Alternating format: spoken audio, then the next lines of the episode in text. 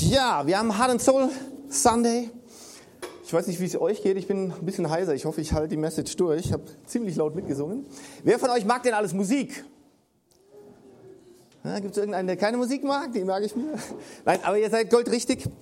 Wir machen ja viel mit Musik und wollen auch wirklich Gott mit Lobpreis und mit Liedern äh, ehren. Ähm, bei mir ist oft so, ich höre gerne Musik, also ich liebe Musik. Und ich hole mir dann öfters mal eine neue CD oder sowas. Und meistens dauert es immer so ein bisschen, bis ich so in die Musik reinkomme. Dann muss ich meist so immer mal so öfters mal die Stücke hören, gerade Jazz, ich höre viel Jazz, da muss man öfters so die Stücke hören, bis man dann so reinkommt und so richtig die Musik klasse findet. Es gibt ein Album, und zwar heißt das Glorious Ruins von Hillsong. Und das ist so ein Album, ist auch mit Worship. Und das war so ein Album, das habe ich mir angehört und war gleich in der Musik drin. Und das, das war genial, ist mir eigentlich noch nie passiert, aber das war echt klasse. Und ich fand den Titel der CD hier total spannend. Glorious Ruins. Herrliche, glorreiche Ruinen. Und vielleicht geht's dir so wie mir, weil ich habe mich gefragt, äh, wie, wie passt das denn bitte zusammen? Ruinen und herrlich. Und das wollen wir uns heute anschauen. Und zum Anfang will ich noch beten. Lieber Jesus, ich möchte dir danken für Musik. Ich bin total fasziniert und begeistert immer wieder von Musik und dass wir dich auch mit Musik loben dürfen. Und heute soll es halt um Glorious Ruins gehen und wir werden am Ende auch das Stück noch hören dazu, freue ich mich auch schon drauf. Aber wir wollen einfach anschauen, was, mit, was es so mit Ruinen auf sich hat. Und ob Ruinen wirklich nur dazu da sind, dass sie vorbei sind, auch Ruinen in unserem Leben, oder ob du vielleicht sogar was draus machen kannst. Und ich bin gespannt darauf, was du uns zu sagen hast. Bitte benutze mich, dass ich durch dich, äh, dass du durch mich durchsprichst und dass die Leute, die hier sind, dass ihr alle, dass wir alle echt auch ein Stück weit berührt werden von dir. Amen. Also ich finde Ruinen ziemlich spannend. Ruinen. Also wir sind als Familie früher, haben wir immer Familienausflüge gemacht und da gibt's bei uns, ich komme ja aus dem Rheinland, gibt's das Siebengebirge. Und dazu muss ich sagen, wir Rheinländer haben ein bisschen anderes Verständnis von Gebirgen. Ich denke mal, ihr als Bayern denkt jetzt da an Riesenberge. Ich würde es als bei, also für euch Bayern, es sind sieben Hügel. Aber es sind sieben Hügel. Und einer dieser Hügel, der heißt Drachenfels. Und auf diesem Drachenfels gibt's die Burg Drachenfels. Und das ist eine Ruine. Und da sind wir immer total gerne draufgegangen. Und bei mir geht dann sehr schnell so die Fantasie durch, wenn ich Ruinen sehe oder sowas.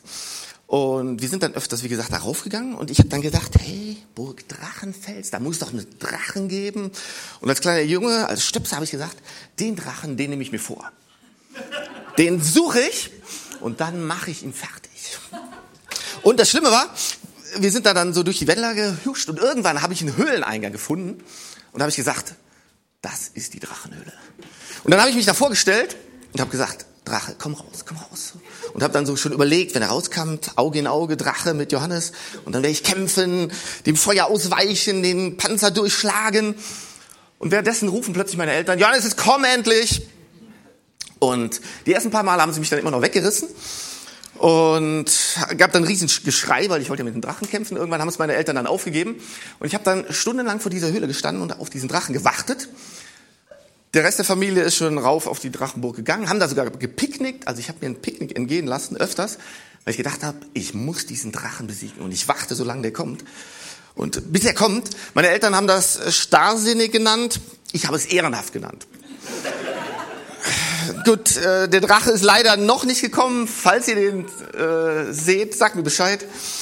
Auf jeden Fall. Aber dann ging so mit mir die Fantasie durch.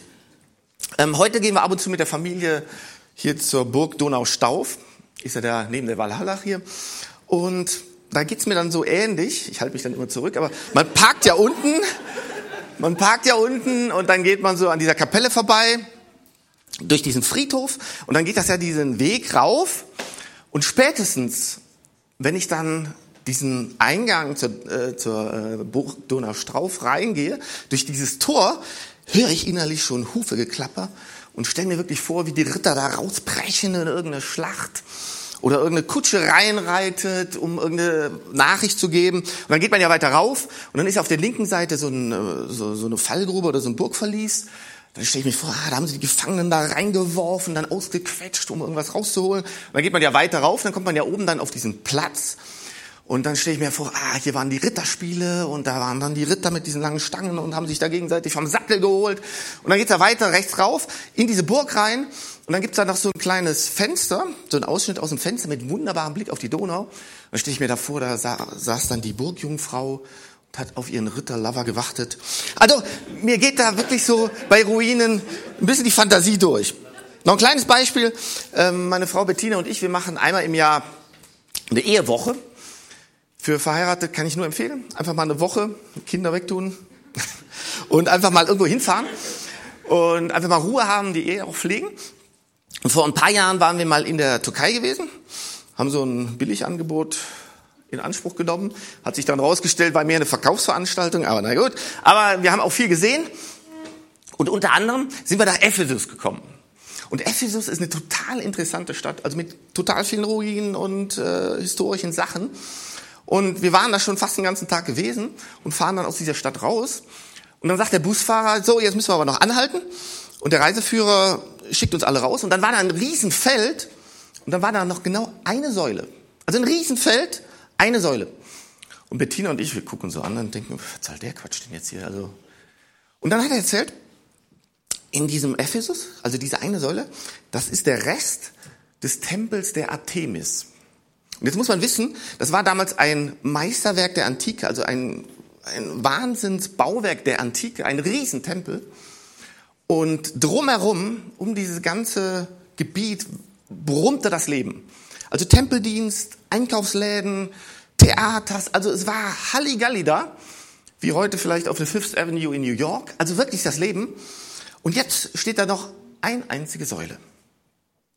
Und ich frage mich dann, was ist damals da wohl so passiert? Was ist da passiert? Was ist im Laufe der Geschichte passiert, dass diese Burg oder dieser Tempel nicht mehr steht, dass da nur noch einzelne Steine sind? Warum ist da kein Leben mehr? Warum brummt's da nicht?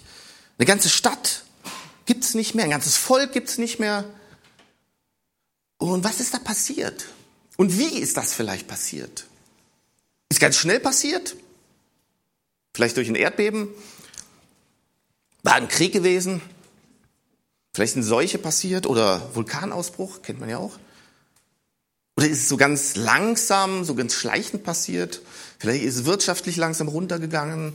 Die Leute sind langsam rausgewandert oder ausgewandert. Warum gibt es nur noch Steine? Warum gibt es an diesen Stellen nur noch Ruinen? Und was früher so groß und herrlich war, ist nun zugeschüttet mit Sandgeröll zugedeckt mit ganz vielen Gesteinsschichten. Und ich frage mich, was, was würden die Steine, die da noch übrig geblieben sind, was würden die noch erzählen? Die haben das ja alles erlebt. Was haben die für Geschichten zu erzählen? Und ich frage mich, führen wir vielleicht unser Leben auf genau die gleiche Art und Weise? Dass wir irgendwas im Leben erlebt haben, was geboomt hat, was traumhaft war, was total toll war. Und irgendwann ist dann kaputt gegangen und es sind nur noch Ruinen übrig geblieben. Ich würde mal behaupten, dass wir alle Idealisten sind. Also zumindest die meisten von uns. Keiner lebt sein Leben mit dem Vorsatz, bewusst scheitern zu wollen. Keiner von uns gründet ein Geschäft, um dann möglichst viele Schulden zu machen und dann bankrott zu gehen. Keiner von uns heiratet mit dem Ziel, sich so schnell wie möglich wieder scheiden zu lassen. Das, das macht doch keiner von uns. Kein normaler Mensch macht sowas.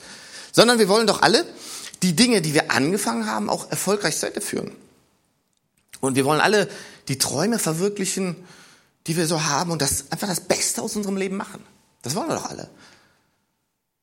Aber oft passiert es dann, dass unsere glorreiche Geschäftsidee tatsächlich im Bankrott endet. Freundschaften zerstritten sind wegen irgendwelchen Kleinigkeiten, wo wir hinterher fragen, hey, warum ist die Freundschaft jetzt kaputt gegangen? Beziehungen, die für verheißungsvoll gestartet sind. Alle haben gedacht, Traumbeziehungen plötzlich oder so ganz schleichend zerbrochen sind. Familien sich trennen, die besten Dinge in unserem Leben gestorben sind. Und wir schauen zurück auf unser Leben, auf die Ruinen in unserem Leben, die von glorreichen alten Zeiten erzählen. Und wir fragen uns, hey, was ist da eigentlich passiert? Was ist da schiefgegangen?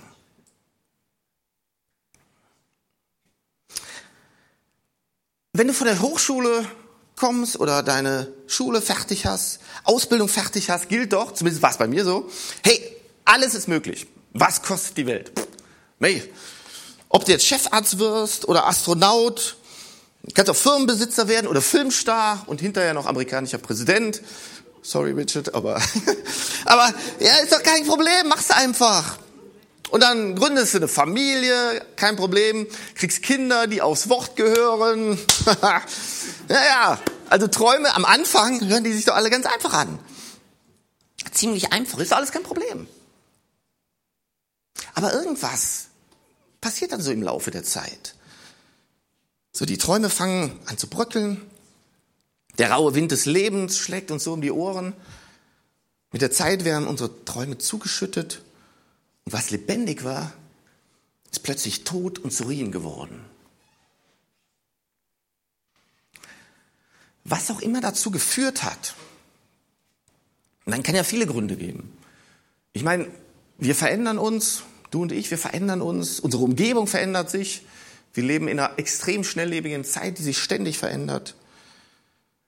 Vielleicht hast du auch falsche Entscheidungen getroffen, die du nicht mehr rückgängig machen kannst. Es gab falsche Gedanken, Worte, Handlungen. Menschen um dich herum haben falsche Entscheidungen getroffen. Letztendlich, äh, letztendlich ist es egal, was dazu geführt hat, weil es gelaufen ist, Vergangenheit. Man kann vielleicht noch mal kurz drüber nachdenken, ja, soll das noch mal passieren, die Situation, wie kann ich da anders reagieren? Aber das ist gelaufen. Ich denke, was eigentlich zählt, ist die Frage, was ist in deinem Leben tot, was lebendig sein sollte? Was ist in deinem Leben eine Ruine, was eigentlich das äh, blühende Leben sein sollte? Ich denke, das ist die Frage. Und die Frage wollen wir uns gemeinsam anschauen. Was muss passieren, damit Totes wieder lebendig wird? Was muss passieren, damit die toten Ruinen in deinem und meinem Leben wieder lebendig werden? Ich liebe die deutsche Übersetzung hier von dem Lied. Hier ist ja ein Lied drauf, das heißt Glorious Ruins. Und im Deutschen wird das übersetzt, die Ruinen leben auf. Also die Ruinen leben auf. Und ich liebe die beiden Wörter, die hier nebeneinander stehen. Ruinen und Leben. Weil eigentlich passt das ja nicht. Ruinen sind tot und Leben na, ist halt Leben. Aber das heißt ja, was tot war, lebt auf. Der Ort, der für Vergangenheit, Ende steht, der wird mit Leben erfüllt. Genau zu dem Thema gibt es eine Stelle in der Bibel. Und die möchte ich euch vorstellen. Und zwar spricht hier Gott mit einem Mann, der tausend Jahre vor Jesus gelebt hat. Und zwar der Prophet Hesekiel. Und Hesekiel sieht einen Ort voller Tod. Also sozusagen einen riesen Friedhof. Und ich lese euch die Stelle vor. Die Stelle ist ziemlich lang, aber so kraftvoll, dass ich kein Wort auslassen möchte. Und wir werden das so abschnittsweise legen, lesen und bitte die Folien immer dran lassen. Also fangen wir mal an, den ersten Abschnitt zu lesen. Und wer eine Bibel dabei hat, kann die jetzt rausholen. Lohnt sich, wie gesagt, es ist eine längere Stelle. Und zwar Hesekiel, Kapitel 37, Vers 1 bis 14. Der Herr legte seine Hand auf mich und sein Geist hob mich empor und brachte mich in ein weites Tal, das mit toten Gebeinen übersät war. Dann führte er mich durch die ganze Ebene und ich sah dort unzählige Knochen verstreut liegen. Sie waren völlig vertrocknet. Der Herr fragte mich, sterblicher Mensch, können diese Gebeine je wieder lebendig werden? Ich antwortete, Herr, mein Gott, das weißt du allein. Also mal Folien bitte stehen lassen. Schauen wir uns die Situation doch mal an. Also der Hesekiel wird in ein Tal geführt, ein großes Tal, und das ist übersät mit Knochen. Also ein Riesenfriedhof eigentlich. Eine ziemlich gruselige Horrorumgebung. Naja, und dann fragt Gott, hey, meinst du, diese Knochen können wieder lebendig werden? Und jetzt stelle ich mir das vor, Gott wird mich das fragen und ich würde da so die Knochen vor mir sehen, würde ich sagen, hm, also mal ehrlich, Knochen, die sind eigentlich tot. Knochen sind mausetot. Dort, da tut sich nichts mehr. Also, fände ich sehr komisch, die Frage. Der Hesekiel antwortet, denke ich, äh, also ich glaube, er ahnt schon so ein bisschen, was kommen könnte. Er äh, antwortet sehr politisch. Er sagt, Herr mein Gott, weißt du allein? Also so ein bisschen, schauen wir weiter, wie es weitergeht. Da sagte er zu mir, sprich zu diesen dürren Knochen und fordere sie auf. Hör, was der Herr euch sagt. Ich erfülle euch mit meinem Geist und mache euch wieder lebendig. Ich lasse Sehnen und Fleisch um euch wachsen und überziehe euch mit Haut. Meinen Atem hauche ich euch ein, damit ihr wieder lebendig werdet. Dann erkennt ihr, dass ich der Herr bin. Ich tat, was der Herr mir befohlen hatte. So, wieder die Situation anschauen. Hesekiel steht vor diesen Knochen und Gott sagt, hey, sprecht zu den Knochen. Sag, ihr werdet jetzt wieder lebendig. Stelle ich mir mich wieder vor. Äh, und ich sag mal, es war gut, glaube ich, dass keine Leute um ihn drumherum standen. Wenn ich dann nämlich plötzlich anfangen würde, zu Knochen zu sprechen, ich glaube, die Leute würden mich sehr schnell schnappen und einliefern. In die geschlossene Anstalt. Aber Hesekiel, brav wie er ist, macht es. Er spricht zu diesen Knochen. Und jetzt geschieht's. Noch während ich redete, hörte ich ein lautes Geräusch und sah, wie die Knochen zusammenrückten. Jeder an seine Stelle. Sehnen und Fleisch wuchsen um sie herum und darüber bildete sich Haut. Aber noch war kein Leben in den Körpern. Also, der Ezekiel spricht also tatsächlich zu diesen Knochen. Und, und ich finde, jetzt wird es so richtig horrormäßig gruselig. Die Knochen fangen an zu bewegen, knacken so ineinander. Irgendwelche Skelette bilden sich, Haut kommt da drüber, Sehnen. Also so richtig wie im Gruselkabinett. Aber es war noch kein Leben in diesen, ich nenne sie jetzt mal Leichen. Da sprach der Herr zu mir, sterblicher Mensch, ruf den Lebensgeist und befiehl ihm, was ich dir sage. Er soll aus den vier Himmelsrichtungen kommen und diese toten Menschen anhauchen, damit sie wieder zum Leben erwachen. Ich tat, was der Herr mir befohlen hatte. Da erfüllte der Lebensgeist die toten Körper, sie wurden lebendig und standen auf.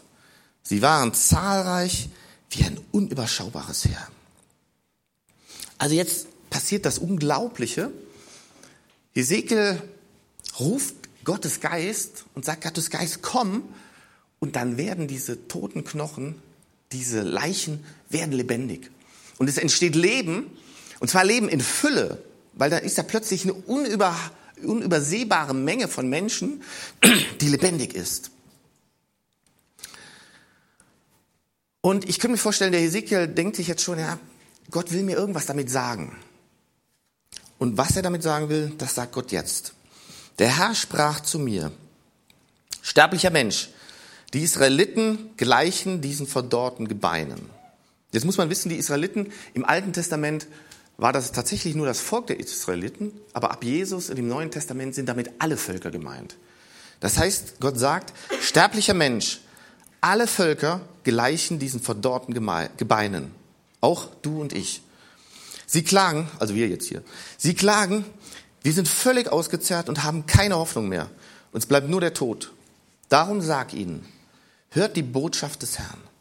Ich, der Herr, öffne eure Gräber und hole euch heraus, denn ihr seid mein Volk. Wenn ich euch wieder lebendig mache, werdet ihr erkennen, dass ich der Herr bin. Ich erfülle euch mit meinem Geist, schenke euch noch einmal das Leben und lasse euch wieder in eurem Land wohnen. Ihr werdet sehen, dass ich mein Versprechen halte. Mein Wort gilt. Mein Wort gilt. Was für eine Hammerstelle. Also ich finde das genial, was da, was da beschrieben wird. Worum geht's denn hier? Hier geht's darum, der Lebensgeist Gottes trifft auf Totes, trifft auf Knochen, also auf Ruinen. Und dann schenkt der Geist Gottes neues Leben. Und nicht nur ein bisschen Leben, sondern Leben in Fülle. So, wenn wir die Bibel durchschauen und vom Geist Gottes lesen, also von diesem Geist, den wir jetzt hier auch gesehen haben, finden wir immer das Wort Ruach. Ruach. Und das ist das hebräische Wort für Geist oder Geist Gottes und das heißt auch Wind oder Atem. Und, ist, und dieses Wort ist immer verbunden mit Leben. Und gleich am Anfang finden wir das Wort Ruach, Nämlich da, wo der Mensch gemacht wurde. Im ersten Buch Mose, wollen wir jetzt nicht durchlesen, aber da wurde der Mensch gemacht. Aber ähnlich wie jetzt gerade eben in der Stelle, war er nur ein Staub, ein Haufen Staub, ein Haufen Erde, tote Materie, war gar kein Leben drin. Und dann haucht Gott seinen Geist ein und dann erwacht das, was nur tot war, was eine Ruine war, zum Leben. Und dann entsteht der Mensch mit allem, mit seinem Fühlen, mit seinem Gedanken und wird richtig lebendig. Ich glaube fest, dass heute Morgen einige von uns hier oder bei einigen von uns hier das, was tot ist, eigentlich leben sollte. Dass Gott wieder in dir atmen sollte und dass Gott seinen Geist in Dinge gibt, die eigentlich in dir leben sollten. Und weißt du, wenn Gott etwas anhaucht, dann wird es lebendig, egal was es ist. Und vielleicht hast du Träume in deinem Leben, die auf der Strecke geblieben sind. Vielleicht hast du Dinge geleistet, getan, voll rein investiert, aber da sind heute nur noch Ruinen von übrig. Vielleicht deine Karriere am Ende, vielleicht belastet dich eine Krankheit, die dich nicht loslässt. Vielleicht sind Beziehungen in deinem Leben kaputt gegangen oder du kommst aus einer Familie, die zerstritten ist. Wenn Gott seinen Geist in etwas hineinhaucht, dann wird Todes lebendig. Dann wird das, was leben soll, wieder zum Leben erweckt. Dann leben Ruinen wieder auf. Egal welche Ruinen in deinem Leben sind, dann werden die wieder aufleben. So jetzt aber wichtig zu wissen, wenn Gott etwas aufbaut, dann sieht das oft anders aus, wie wir uns das vorstellen. Wir haben ja dann so unsere Erwartungshalten und wir hätten das gern, wie das ist. Das ist aber oft ganz anders. Gleich ein Beispiel dazu von Jesus finden wir im Johannesevangelium Kapitel 2, Vers 19 bis 20. Jesus gab ihnen zur Antwort, reißt diesen Tempel ab und ich werde ihn in drei Tagen wieder aufbauen. Wie? entgegneten sie. 46 Jahre lang wurde an diesem Tempel gebaut und du willst ihn in drei Tagen wieder aufbauen? Also folgende Situation hier. Jesus hatte gerade mal den Tempel gereinigt. Aber nicht so mit Schrubber sauber gemacht, sondern er hat die Leute da rausgeschmissen, weil der Tempel wurde benutzt, um miese Geschäfte zu machen. Und deshalb hat er die ganzen Tempel, äh, die ganzen Händler aus dem Tempel rausgeschmissen. Das ist eine Stelle, wo Jesus so richtig stinkig geworden ist. Und die Juden fragen jetzt, hey, was glaubst du eigentlich, wer du bist? Hey, mit welchem Recht machst du das? Könnte jeder kommen? Und wenn, dann wollen wir ein Zeichen von dir sehen, dass du das auch machen darfst. Und dann sagt Jesus, okay, ich gebe euch ein Zeichen, aber ein anderes, wie ihr das erwartet hättet. Und dann sagt er, reiß diesen Tempel ab und ich werde ihn in drei Tagen wieder aufbauen. So, dazu müssen wir wissen, der Tempel, der war 20 vor Christus eine Ruine gewesen, total zerstört gewesen und Herodes hat den Tempel wieder aufbauen lassen. So, und jetzt etwa 50 Jahre lang haben die wie die Wilden an diesem Tempel gebaut, ihn wieder aufgebaut und ein ganzes Menschenleben damals sogar zwei Menschenleben, haben die an diesem Tempel gebaut und waren immer noch am Bauen und waren am Ausbessern. Und jetzt sagt Jesus, reißt diesen Tempel ab und ich werde ihn in drei Tagen wieder aufbauen. Das heißt, er sagt, das, wozu ihr Menschen ein ganzes Menschenleben braucht, mache ich mit einem Fingerschnips. Da brauche ich nur, und dann baue ich den Tempel auf. Aber Jesus meint natürlich einen anderen Tempel. Er meinte sich selbst. Jesus wusste, der Tempel in Jerusalem aus Stein, der wird tatsächlich eingerissen werden. 70 nach Christus haben die Römer den komplett zerstört. Aber Gott ist dabei, einen neuen Tempel aufzubauen, der viel genialer ist und den kann keiner mehr einreißen. Das heißt, Jesus dreht die komplette Situation auf den Kopf. Jesus braucht nur drei Tage, für was wir Menschen ein ganzes Leben brauchen. Und was wir in unserem Leben vermutlich niemals schaffen würden, das schafft der Geist Gottes. Und dann kann das, was tot war in unserem Leben, wieder lebendig werden. Hey, ich würde dich gern ermutigen. Wenn du in deinem Leben etwas ändern willst, vielleicht auch irgendwelche alten Ruinen wieder aufbauen willst, und du bist schon ewig dran und du mühst dich ab und es tut sich trotzdem nichts, ich will dich ermutigen, bleib dran, gib nicht auf. Aber bitte um den Geist Gottes, dass er dir hilft. Und mach dir bewusst, wenn Jesus seinen Geist in dich einhaucht, braucht er wirklich nur einen Fingerschnipp, für was du ein ganzes Leben brauchst. Jesus hat gesagt, reiß diesen Tempel nieder. Und die Menschen haben es tatsächlich gemacht. Sie haben Jesus gefoltert, gefangen genommen, gequält, brutalst gequält, haben ihn gekreuzigt und getötet. Und Jesus war tot. Alle Lebenskraft war aus ihm raus. Und wir lesen, Jesus, als Jesus am Kreuz hing, atmete er seinen Geist aus. Und alle dachten, so, Jesus ist tot, vorbei, das ist nur noch eine Ruine, vielleicht noch ein paar alte Geschichten, aber das war's. Aber dann, dann ist was passiert. Am dritten Tag, am dritten Tag kam Ruach. Da kam der Geist Gottes zu Jesus. Und Ruach hat Jesus angehaucht und hat ihn wieder zum Leben erweckt. Und Jesus hat seinen Geist am Kreuz ausgeatmet und hat uns angehaucht, damit wir seinen Geist empfangen können und leben können. Jesus hing dort tot am Kreuz, leblos und tot, damit wir aufleben können. Und Jesus wurde vom Kreuz abgenommen und in ein Grab gelegt, nichts weiter als eine Ruine, damit unsere Ruinen in unserem Leben wieder aufleben können. Und dieselbe Kraft, die Kraft Gottes, Ruach, die Jesus dann auferweckt hat, dieselbe Kraft will uns anhauchen. Und die will uns Kraft und Hoffnung schenken und auch unsere Ruinen zum Leben erwecken. Und diese Kraft, das ist, das ist eine unglaubliche Kraft. Das ist eine unvorstellbare Kraft. Im Epheserbrief lesen wir und da kann man nur erahnen, was das für eine Kraft ist. Im Epheserbrief Kapitel 1, Vers 18 bis 19, da steht, er, also Jesus, öffne euch die Augen des Herzens, damit ihr erkennt, was für eine Hoffnung Gott euch gegeben hat, als er euch berief. Was für ein reiches und wunderbares Erbe er für die bereithält, die zu seinem heiligen Volk gehören. Und mit was für einer un, äh, mit was für einer überwältigend großen Kraft er unter uns, den Glaubenden, am Werk ist. Mit was für einer überwältigend großen Kraft Jesus bei dir und bei mir am Werk ist.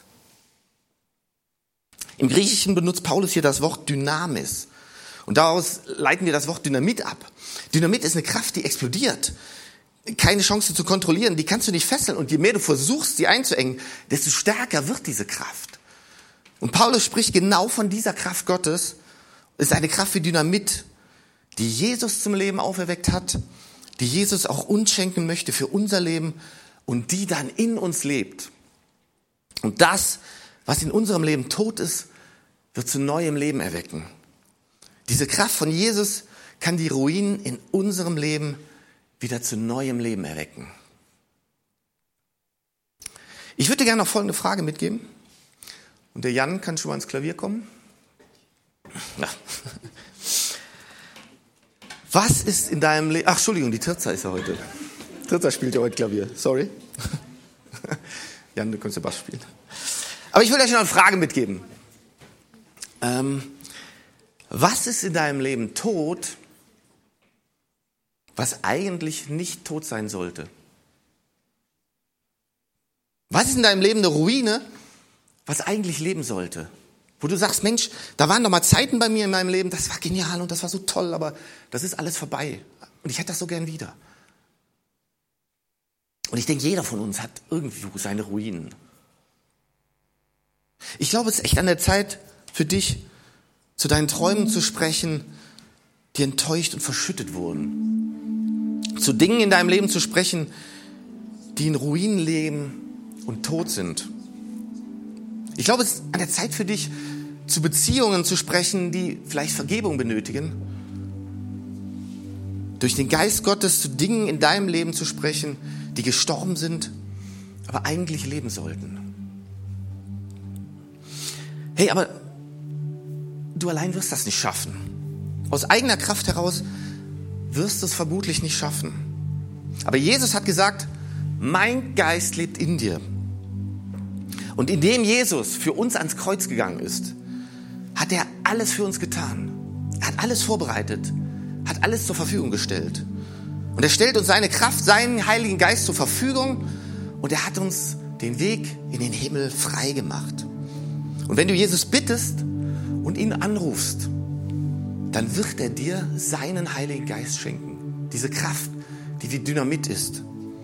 Und dann wird er deine Ruinen wieder zum Leben erwecken. Und dieselbe Kraft, die Jesus von den Toten auferweckt hat, dieselbe Kraft lebt dann in dir. Was ist in deinem Leben tot, was heute durch die Kraft Jesu wieder lebendig werden sollte? Amen.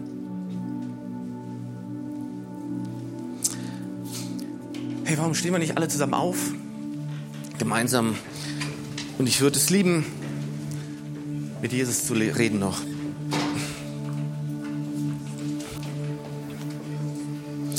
Lieber Jesus,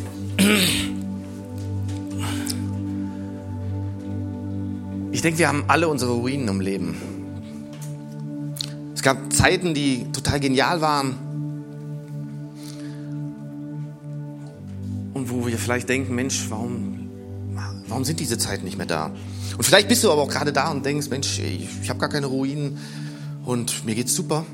Aber so leid es mir tut, ich schätze, es wird Zeiten kommen, wo du sagst, Mensch, die Zeit, die ich vielleicht jetzt gerade habe oder so, die hätte ich gerne zurück und die Beziehung, die hätte ich gerne wieder zurück oder diese Menschen hätte ich gerne zurück. Oder ich hätte gerne eine Beziehung mit ihnen. Und es tut weh, es tut oft weh, diese Ruinen zu sehen und zu fragen, Mensch, was ist da damals gelaufen und warum ist das alles so anders gelaufen, wie ich mir das vorstelle? Und vielleicht erzählen nur noch irgendwelche Steine von irgendwelchen Geschichten aus deinem Leben, aber es ist so gut zu wissen, Jesus, dass du uns nicht alleine lässt, sondern dass du uns wirklich Kraft zur Verfügung gestellt hast und deinen Geist zur Verfügung gestellt hast. Und du hast gesagt, wenn ihr diese Kraft, wenn ihr mich, wenn ihr Jesus anruft, dann werde ich bei euch sein. Und dann werde ich gemeinsam mit euch diese Ruinen wieder aufbauen. Und mit, gemeinsam mit dir durchs Leben gehen. Und wenn es für dich jetzt gerade dran ist, wir wollen jetzt ein Gebet noch gemeinsam sprechen, wo es genau darum geht, wo wir Jesus anrufen wollen, wo wir ihm danken wollen. Und wenn das für dich dran ist, dann spreche ich es einfach mit. Wir können es auch gemeinsam beten. Und jedes ist ja eine Herzensentscheidung. Es geht hier nicht um die Church hier, es geht nicht um es geht ganz allein um dich, es geht um dein Leben. Und ich möchte dich ermutigen, diese Kraft Gottes einfach in Anspruch zu nehmen. Er stellt sie uns zur Verfügung. Und wenn das für dich dran ist, dann bete jetzt einfach dieses Gebet mit.